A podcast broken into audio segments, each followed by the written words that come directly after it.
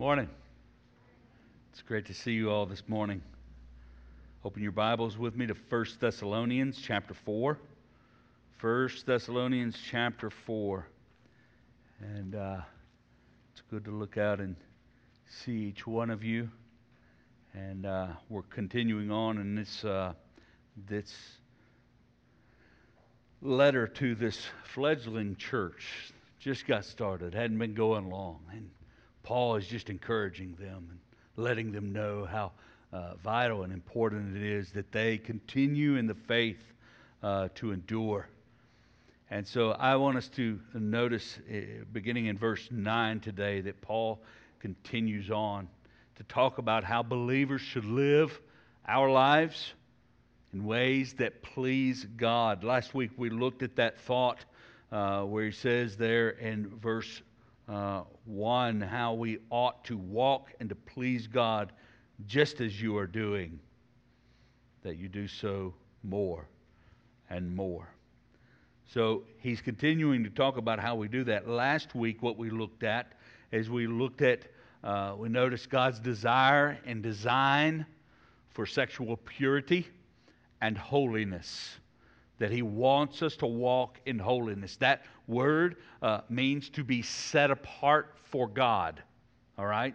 To be set apart for God. We are children of God, we are believers in God. And so, what are we to do? We're to live our lives in a way that distinctively looks like we are children of God. That's who we are, all right? And so, we're to represent that. We're to look that way. So last week he dealt with sexual purity and holiness, and he continues on in the vein of holiness. Uh, but this time we look and we see some practical things that he's going to lay out and how we can live these truths out. It should be noted, however, that uh, uh one of the huge themes of First Thessalonians is that Jesus Christ is coming again. All right? He's going to deal with that a lot in the next chapter. And uh, actually, in this chapter and the next chapter, the rest of the letter. Uh, huge portion of what he's dealing with. And some of that comes into today's lesson a little bit. These people are expecting. I mean, while he was there, we've, we, we, we've talked about that he wasn't there long. He was there for a short period of time, perhaps only uh, about three months there in Thessalonica before they had to leave. All right? Uh, Paul and his party, they had to leave. And so they were there for a short time. But in that short time, Paul uh, taught them some things. And one of the particular things he seems to have dealt with was that Jesus Christ will return. He's coming back to receive his own. All right? And so Paul had, uh, had laid that truth out. Well, something happened, it seems. After they had this and all these terrible things were going on, they were being stoned, they were being beaten, they were being thrown into prison. I mean, that's why Paul sent Timothy back to find out, see if they're enduring, and they are, okay? Uh, but there's one thing that seems to be happening is that they're kind of being a little lax in uh, in working and in taking care of their business. And Paul's correcting that. And he's putting it all under the heading of brotherly love. All right? And so I want us to see that today. So Paul adds a reason. Now, remember what, what was the reason before? What did he already say? That we ought to walk in a particular way and be pleasing to God. And here he's saying another reason. It's there at the end of, uh, of the section in uh, chapter 4, verse 12. So that you may walk properly before outsiders and be dependent upon no one. Okay? So there's, there's the reason. Here's, here's why you ought to live your life in a particular way. Here's, here's how you ought to live as believers, and you need to do so because it's pleasing to God and it's a testimony and witness to those who are outside. So I've entitled today, Our Witness and Testimony Before a Watching World. Okay, so how we live our lives uh, should not only be pleasing to God, but also should be a testimony to the world outside of us. Hey, they're a bit different. That ought to be said about believers. We are a bit different. We do think differently. We live differently. We believe differently. We have morals that are different. Well, we ought to. And that's what Paul is pointing to. So I want us to look at that today, and I want us to, uh, two points, okay? Two points. Everybody gets hopeful when I say two points. Understand, I got four underneath each one of those, okay? All right? So, two points. The first point is this How, how is it that we live in this way? To be a testimony before people. First of all, brotherly love, all right? That's the first thing that we're going to talk about brotherly love. If you are going to show a watching world that you believe in Jesus Christ, you need to be able to love your brother and your sister in Christ. And that, did y'all hear that last part? In Christ. Okay? I got a brother, all right? And I, I want you to know just because I have a brother by blood, my relationship with you by spirit is stronger and greater and more. Blood may be thicker than water, but it ain't thicker than the Spirit of God. You're my family by the Spirit of God.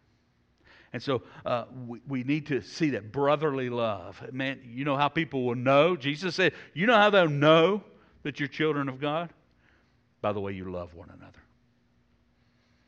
By the way you love one another. Do y'all know that's Jesus' evangelism strategy? By this, every man will know that you are my disciples. How? If you love, have love for one another. That's his evangelism strategy. Love each other. Love people that are like minded. Love people that have been redeemed. Now, certainly that's not the end of it, but that's certainly a big portion of it. If Christians love one another. So that's the first thing we'll deal with brotherly love.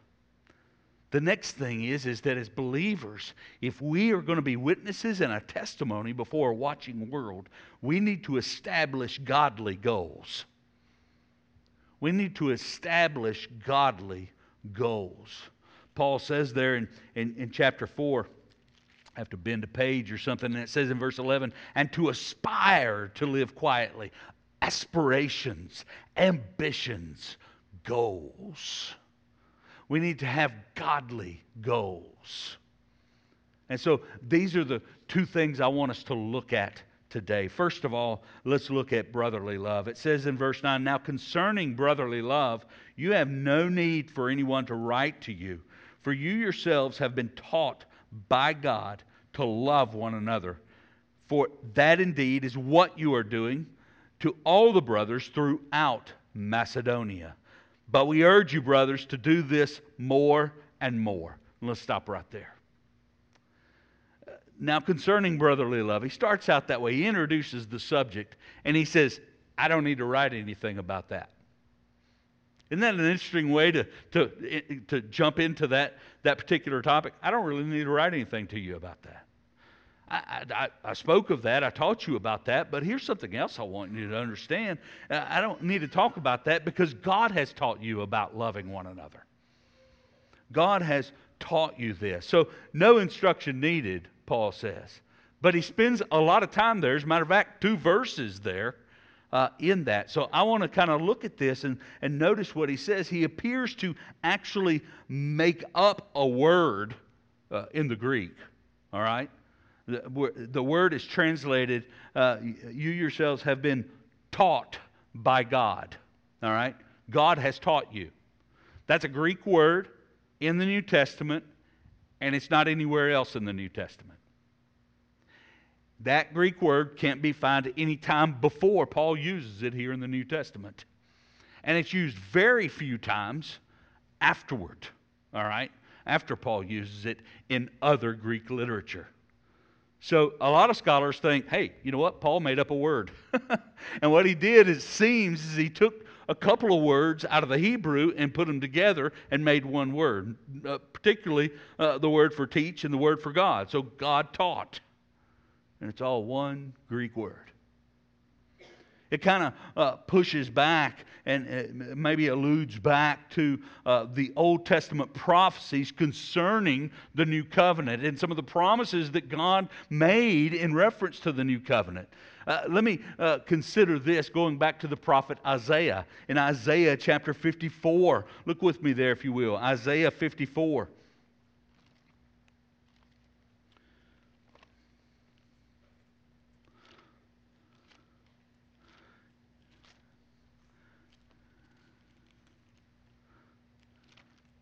Y'all have to excuse me because evidently I didn't mark it, so I have to find it too. All the Bible drillers would beat me, by the way. I mean, they wouldn't beat me up. They would just beat me in the competition of finding Isaiah 54 first. Uh, uh, and so let me look at this Isaiah 54. Uh, look with me at verse 13. There in verse 13, he says, All your children shall be taught by the Lord and great shall be the peace of your children. What a wonderful, wonderful verse. Isn't that beautiful? And your children shall be taught by the Lord. Man, we got the new covenant going on here. We got something talking about the new covenant. That's what he's looking at. So, the new children, by the way, y'all know who those people are? I mean, all you have to do is say, It's us. All right? We're the new children. Your children shall be taught by the Lord. You know, when you think about this, we need to understand I mean, God teaching us this is what I'm like, this is who I am, this is my instruction to you. Perhaps we look over at Jeremiah Isaiah, Jeremiah. Jeremiah chapter 31. And we see uh, some similar language there. Jeremiah 31.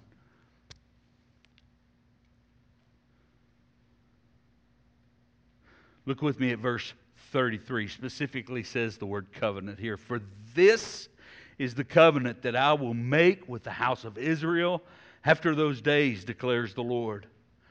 I will put my law within them, and I will write it on their hearts, and I will be their God, and they shall be my people. And no longer shall each one teach his neighbor and each his brother, saying, Know the Lord, for they shall all know me, from the least of them to the greatest, declares the Lord. For I will forgive their iniquity, and I will remember their sin no more. Man, he's speaking of the new covenant here, all right? And specifically, he's talking in the new covenant. I'm going to put the law on their hearts. Now, now think about this, okay? All right. Let's stay in the Old Testament for a moment.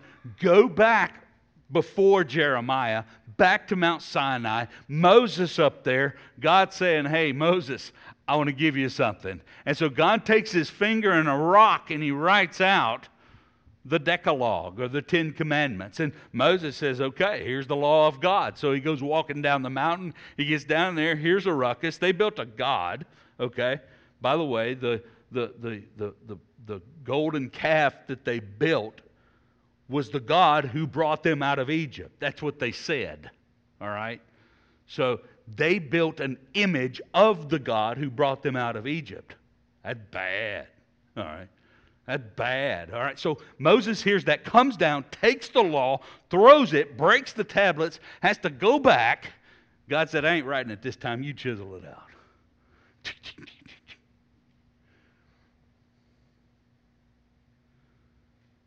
He gave it in tablets of stone, but now he's given it on the tablet of the heart of those who trust in him, those who believe him.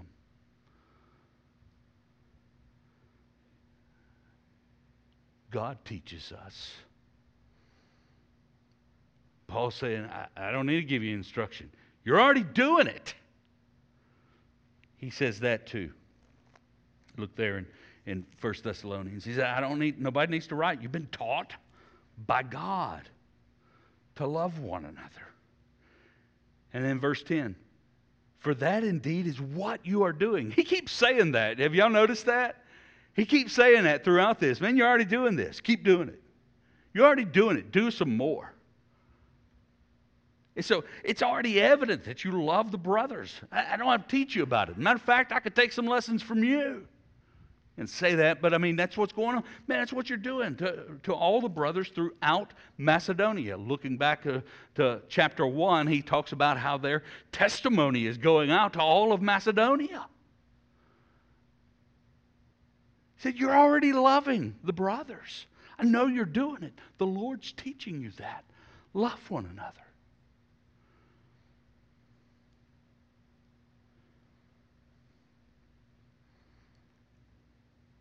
God is our teacher. You know, I just want to just take a just a, a moment here, just as as pastor, to just kind of echo. Can can I can I be an echo of Paul for just a moment? Can I just echo what Paul is saying to you? For that indeed is what you are doing to all the brothers here at Westwood. Can I just say that? here, here's what I want you to hear. Okay? I think God notices. And I, as your pastor, notice how much you love each other. I see it. I see it day in and day out. I, I, I see it when somebody calls up, hey, Brother Rick, did you know? No, I didn't. I, I didn't know that. Thanks for calling. So I'll, I'll call up whoever they said they're sick or, or struggling or hurting. By the way, as your pastor, and you're hurting, and you need prayer, and you need somebody to talk to, you need, you, you need me to, to help you somehow, call me. If you don't have my number, you stop me after, after church here and you, you give my number. Okay? One thing I don't, don't, don't, I'm not rebuking anyone, okay? But I've heard this before. And I'm your pastor and I love you. And man, you can call me anytime. Don't say, well, Brother Rick, I put it on Facebook. That don't help me. Okay? You got to be a brother that looks at it a lot. Call me. But let me just say, I see you love each other. You call each other. You help each other. You pray for each other. You spend time together. You celebrate together. You pray for each other. You gather to read the Bible together. That's loving your brother and your sister in Christ. That's good. And it's right. And it's holy. It's set apart from what the world does. Love one another. He, it's, that's what he's saying. Here's a life that pleases God when you love each other, when you make known to the world the living God, the truth of Jesus Christ? You make known to them that you're my disciples? Do you know how you make it known? You love each other. And you do. And I think our community notices, and I think we notice also. Love one another.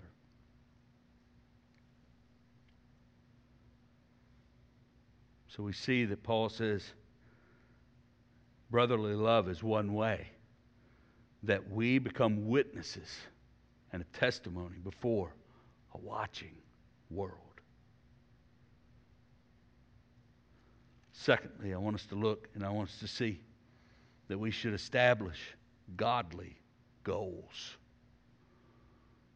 Paul says, We urge you to do this more and more. I mean, just pause right there. He's talking about that loving one another. Keep doing that. He, he says this again. He says it before, you know, walk in this way. You're already doing it. Keep doing it. Do it more and more. Uh, you're loving one another. Keep loving one another more and more. Keep caring for each other. Keep uh, praying for one another. Keep loving one another.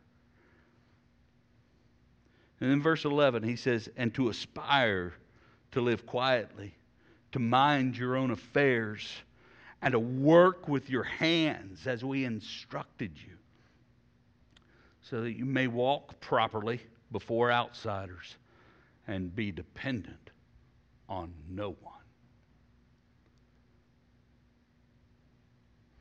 These aspirations are good and holy and preparation for the coming of the Lord. Y'all may remember that I mentioned that. You know, Paul evidently taught them quite a bit about that. And uh, over in uh, here in the passages after this, he's fixing to say, "I want you to don't want you to be informed about those who are asleep." Why is he saying that? These people were afraid. The Lord is. What if the Lord comes and my my husband died? What if the Lord comes? Paul said, Don't worry, they're going to get there before we are. He's letting them know.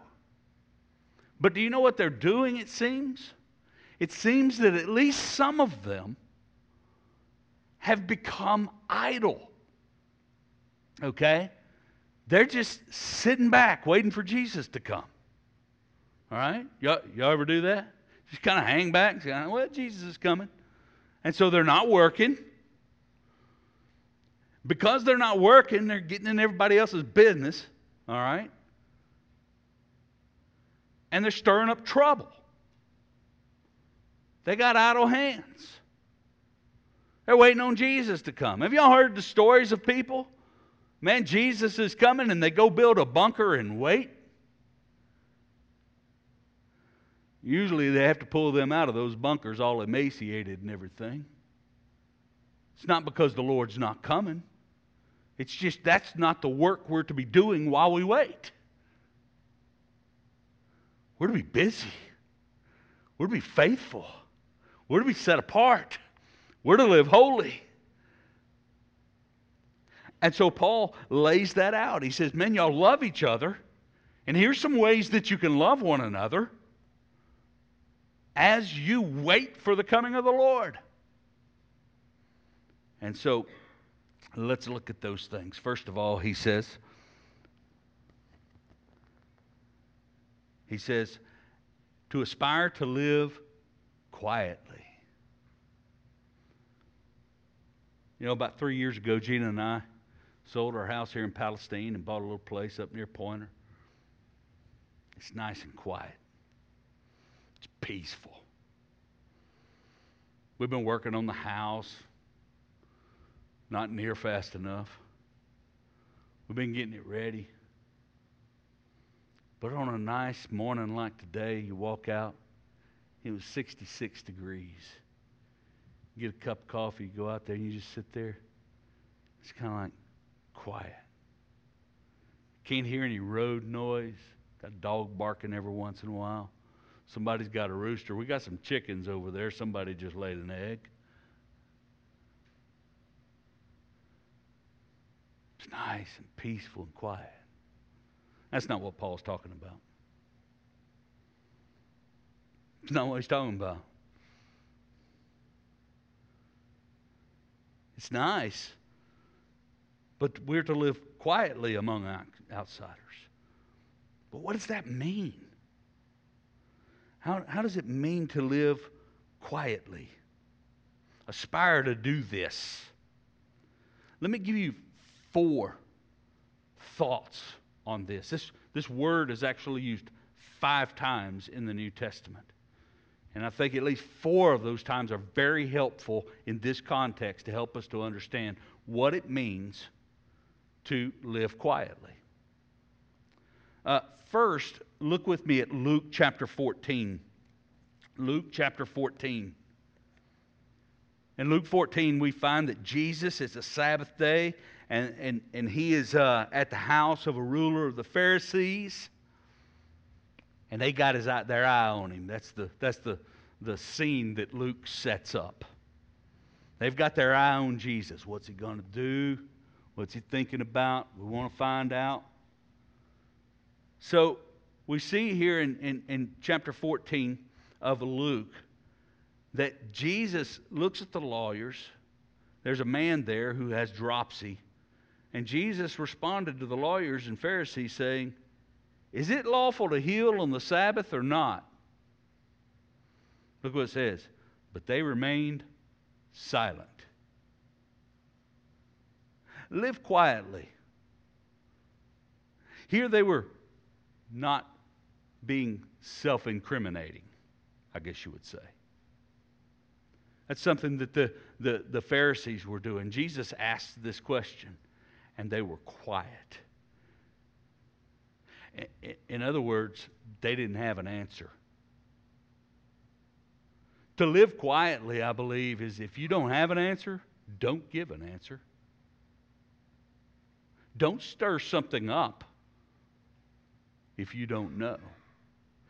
These guys were, I, actually, I think that was a pretty smart move on their part. I mean, who's going to answer that question? Hey, is it right to heal on the Sabbath or not? Well, these guys have been teaching forever that it's not. So if they say, sure it is, they go against their own teaching. If they say no, it's kind of like, you don't care about this guy? Right? So it's, it's used in this way. They, they're silent. Luke points to their silence. Now, their silence angered Jesus. They knew the right answer. And that's really where we need to go. It's not so much about being quiet, as if you know the truth, speak the truth. What's highlighted here is their unwillingness to say what was obvious. Of course, it's okay to heal on the Sabbath. Of course. If we're going to live quietly, don't be afraid to speak what you know is the truth. Quiet doesn't mean, hey, let's keep my opinion to myself. That's not what Paul's saying. Instead, what we see here is we need to be quiet, like in Acts chapter 11. Acts chapter 11. It's used again here. In Acts 11, we see that it is being used with Peter reporting to the church. He's telling them that, hey, the Gentiles believed. All right? The Gentiles, they believed. And so in verse 2 of chapter 11, it says So when Peter went up to Jerusalem, the circumcision party criticized him, saying, You went to the uncircumcised men and ate with them. And so Peter explained to them, You know what? Let me tell you about this. Let me tell you the whole story. This is what happened, you know. I went over there. God told me to go over there told me to go with these guys. I went there. I, I told them all these things. I spoke the gospel to them. And in verse 17, we see this. Verse 17 of Acts chapter 11. If then God gave the same gift to them as he gave to us when we believed in the Lord Jesus Christ, who was I that I could stand in God's way? And when they, that's the circumcision party that criticized him before, when they heard these things, they fell silent. They fell silent. They couldn't argue with the testimony. They couldn't argue with what God had done. All right? And so it says, they fell silent and they glorify God, saying, Then to the Gentiles also God has granted repentance that leads to life. They were silent. Man, we don't have any more criticism. What do we have instead? We're going to rejoice. All right? So this silence is this, uh, is this segue into saying, I don't have an argument against that. Not only that, man, God has clearly spoken and said salvation is for the Gentiles. So that quiet turned to speaking the truth. The next place we see is Acts chapter 21. Acts chapter 21, it's used again. And Paul uh, is on his way to Jerusalem, and, and some guy gets up, he's a prophet, and he's, he, he takes uh, uh, Paul's belt and he says, Man, you know what? They're going to they're gonna bind him like this. And all the others, they're, they're trying to keep Paul from going to Jerusalem. They know he's going to die, they know he's going to be arrested. And in verse 13 of Acts 21, then Paul answered, What are you doing, weeping and breaking my heart? For I am ready not only to be imprisoned, but even to die in Jerusalem for the name of the Lord Jesus. And since he would not be persuaded, we ceased and said, Let the will of the Lord be done. We, we stopped. We ceased. That's the word. We ceased. We stopped trying to persuade him. We were just silent. Paul's made up his mind. Let's pray for Paul.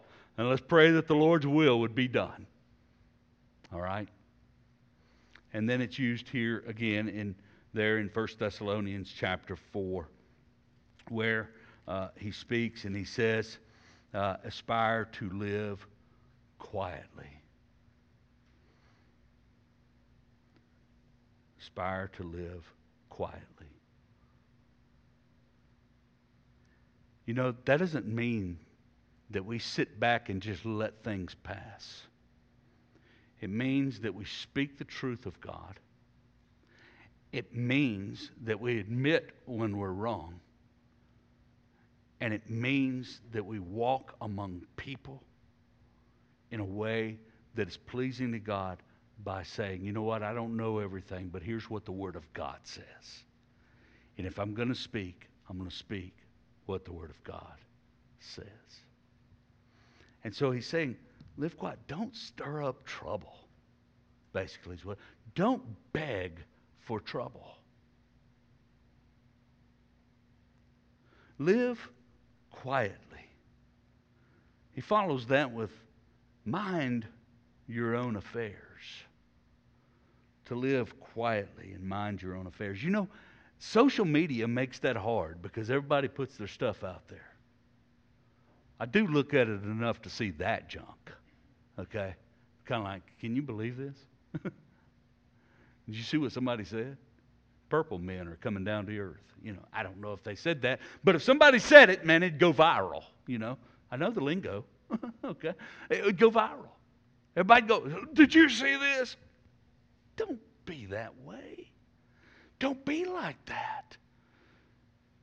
Don't be persuaded in those ways. Live quietly. And by the way, don't take everything that someone says as truth man, all these conspiracy theories going on and all this stuff. Well, this is going to happen and that's going to happen. And man, I tell you what, it's all going to fall apart and everything like that. Folks, the Bible says it's all going to fall apart. Of course it is. Of course it's all going to come apart. Peter says it's all going to burn up. My point is, be more faithful in speaking the gospel of Christ than repeating things that are more than likely nonsense. Be faithful to speak the gospel of Christ. He says, live quietly. Don't stir things up. Mind your own affairs. That's the other side of things, by the way. You don't have to get into somebody else's business. You know what? You got enough business you need to take care of without minding somebody else's business. That's kind of what's going on here. It says, don't be a busybody. Mind your own affairs. I got two things here. One is swayed back over toward that live quietly. Okay? In other words, don't, uh, don't stir things up. Okay? And one way we do that is we're a busybody, we're in everybody else's business. You know? Like, Brother Rick, my uncle's cousin in law thinks that in order to be saved, you have to balance a nickel on your nose. You know? I'm giving a ridiculous thought here, okay, to keep from saying something that people have actually said. And I've tried to tell them that balancing a nickel on their nose will not save them, but they don't believe me. Oh, what exactly do you want me to do? Tell them, move on. If you've told them the truth of the gospel and they still believe that if you balance a nickel on your nose, God will save you, move on. But I've got, no, you don't. Move on. Hear the word of the Lord. Let them hear the word of the Lord. If they don't believe it, they don't believe it. Move on. You say, man, that's kind of harsh, Brother Rick. It's me. Might be a little bit harsh. Sometimes we need a little bit harsh. Move on. It's none of your business. What does it say here? He says, mind your own affairs. Live quietly. You're not living quietly, you're getting in their business. If you've told them the truth and they want to believe nonsense, you're not going to keep them from believing nonsense. Only God is going to do that. Y'all realize that, right? Only God's going to change their heart and their mind. Only God. And so mind your own affairs. But not only that, so don't be a busybody, all right? Don't do that. But I think also we can point it in the other direction because on the other side of mind your own affairs, work with your hands.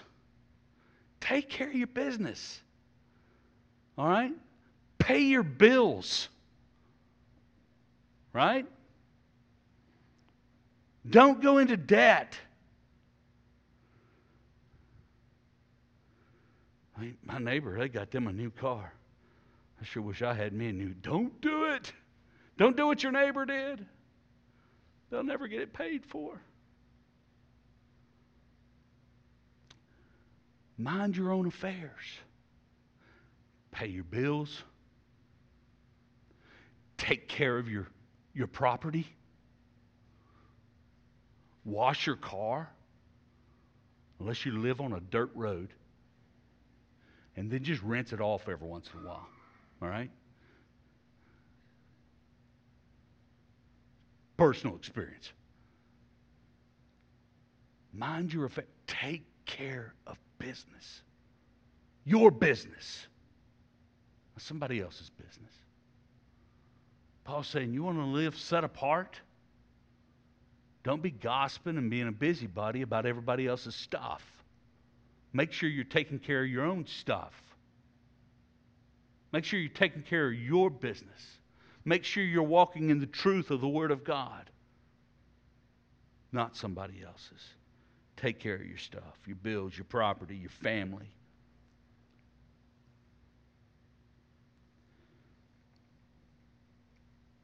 Make sure your kids are behaving properly. Thought I was going to leave that out, didn't you?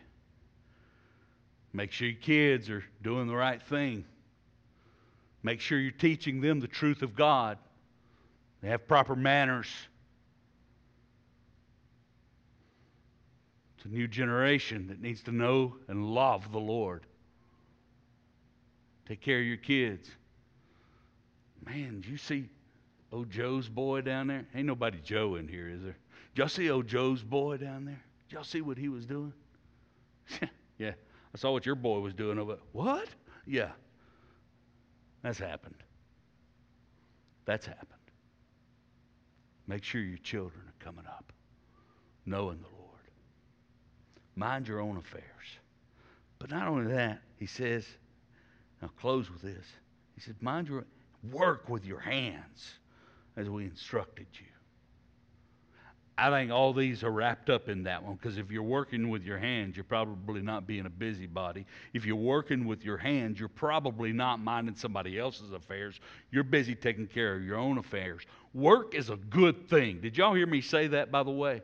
Hey, kids, young people, teenagers, man, if you're five or six or seven or eight, y'all listen to me, okay? Work is good, all right?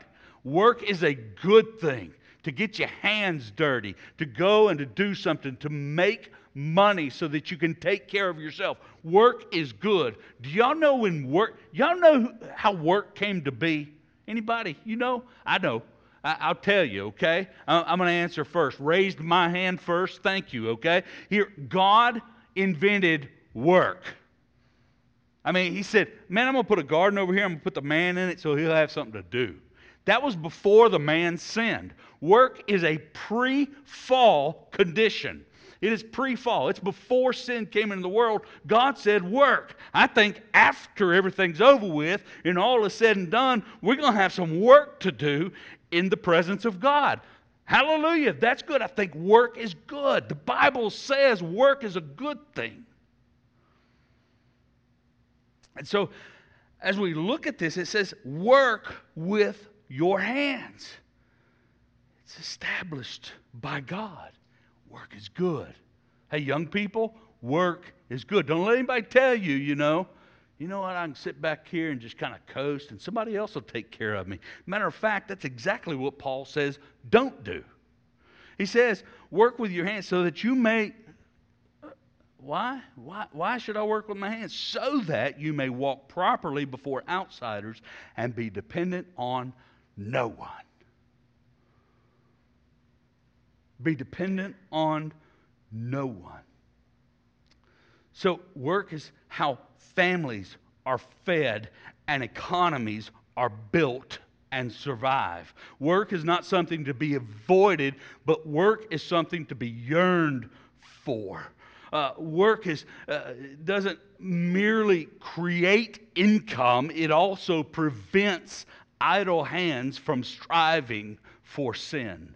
Because I want you to know that's what we will do. I mean, as, as people, we will strive for sin. So, work. It's an important factor so that you're not uh, depending on someone. This is brotherly. How's this brotherly love, Rick? How is me working and, and making a living and all this stuff brotherly love? It's brotherly love because your brothers don't have to take care of you. That's, that's what he's saying here. It's brotherly love because somebody else doesn't have to work extra to make sure that you get fed. That's what's going on here. Wait a minute, aren't we supposed to share everything? Yeah. People who are believers in work. If you don't work, guess what you don't have? Something to share. Right? You don't have anything to share if you don't work. I'm on my tiptoes. I think I'll step down now. Work. That's what he's saying. The Old Testament covers this. Can I just throw a couple of proverbs out and I'll be done? I just like these proverbs. I like that God, He puts it in there and He says, you know, work is this big deal and it's this good thing and it's something that we need to do. And here's what you need to do, okay? If you can't get the concept of work, I want you to do something. I want you to go outside and I want you to find a little ant bed and I want you to work to watch those ants work, okay? Uh, Proverbs 6 6. Go to the ant, O sluggard. Consider her ways and be wise. Without having any chief, officer, or ruler, and nobody telling her what to do, she prepares her bread in summer and gathers her food in harvest. How long will you lie there, O sluggard? When will you rise from your sleep? A little sleep, a little slumber, a little folding of the hands to rest, and poverty will come upon you like a robber and want like an armed man. Man, I say, go look at the ant. You want to see what work is like? Go look at the ant. Folks, I got this place right by my driveway, dirt driveway, sand mostly, okay? And I'm driving down that driveway, and you can, if you're coming into the property, you can look off to the left just after some bushes, and there is an ant colony the size of my truck. All right, this thing's huge, and they built that in like two days. All right, it's enormous. Those ants know how to work. In other words, God's saying, hey, you know what? Work is a good thing. You want a, you want a good example? Look at the ant. I love that proverb. Uh, another one is uh, Proverbs 18, really short, verse 9. Whoever is slack in his work is a brother to him who destroys. Whoever is slack in his work is a brother to him who destroys. Or maybe this other one, verse uh, chapter 24 of Proverbs, verse 24. Whoever says, that's the Wrong one. I was going to read one that I underlined. How about this? I passed by the field of a sluggard, by the vineyard of a man lacking sense. And behold, it was all overgrown with thorns. The ground was covered with nettles, and its stone wall was broken down. Then I saw and considered it. I looked and received instruction a little sleep, a little slumber, a little folding of the hands to rest, and poverty will come upon you like a robber, and want like an armed man kind of like the ants not, uh, not convincing enough. Look at this garden. They built a wall around it at one time, but somebody didn't keep it. Now all the walls falling down and everything is trampled.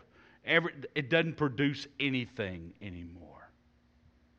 Folks, Paul is saying, I want you to know, as Christians, as believers in Jesus Christ, as those who live to please God and walk in a particular way, what we want to do is we want to live quietly uh, in the sense that we are not stirring up trouble and we want to uh, uh, mind our own affairs. In other words, we want to take care of our business and we want to stay out of everybody else's. And we want to work because we want to be faithful not only to provide for our families, but we want to be able to give to those who truly are in need. And we want to be able to give to those who are taking the gospel all over the world. We want to be generous and we want to be faithful and we want to live in a particular way, and that is a way that is set apart. Living in brotherly love and living by godly goals that are pleasing to Him, and an example, a witness, and a testimony to the world around us. Let's pray.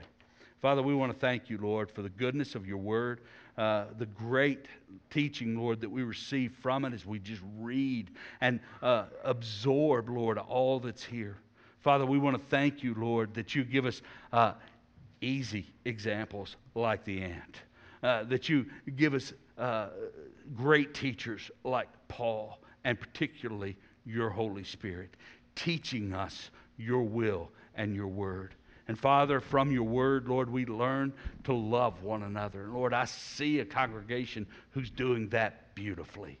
And so, God, I pray that you would help them and that you would use them, Lord, mightily, Lord, to set an example wherever they are out in the uh, community, Lord, whether it be at the park or their workplace, wherever they are, Lord, I pray that they would set the example of being believers in Jesus Christ. Not in a way, Lord, uh, that displeases you, but pleases you, Lord. And Father, that sets an example where the world looks and they see, hey, they're different. And they may not like that, but they notice they're different. Lord, we want to thank you for allowing us to be instruments in your hand to make known the gospel of Christ. We pray this in Jesus' name. Amen. Would you stand with me as we leave here today? This final song reminds us that our authority is in Scripture alone and that we are justified by grace alone, through faith alone, and Christ alone, to the glory of God alone. Let's sing together.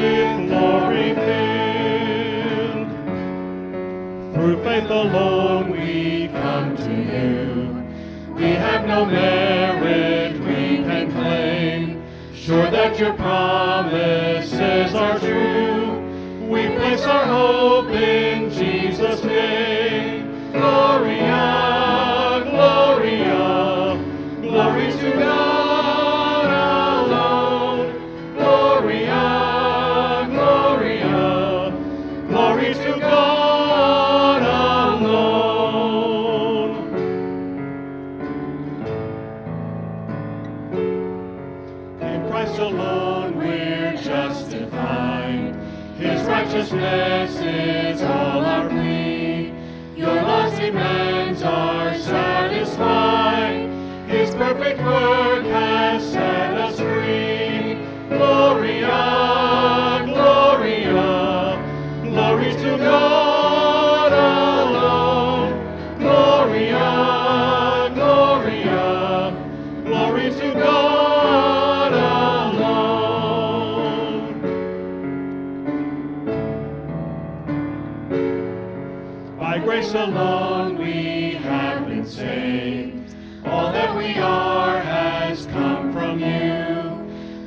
number one.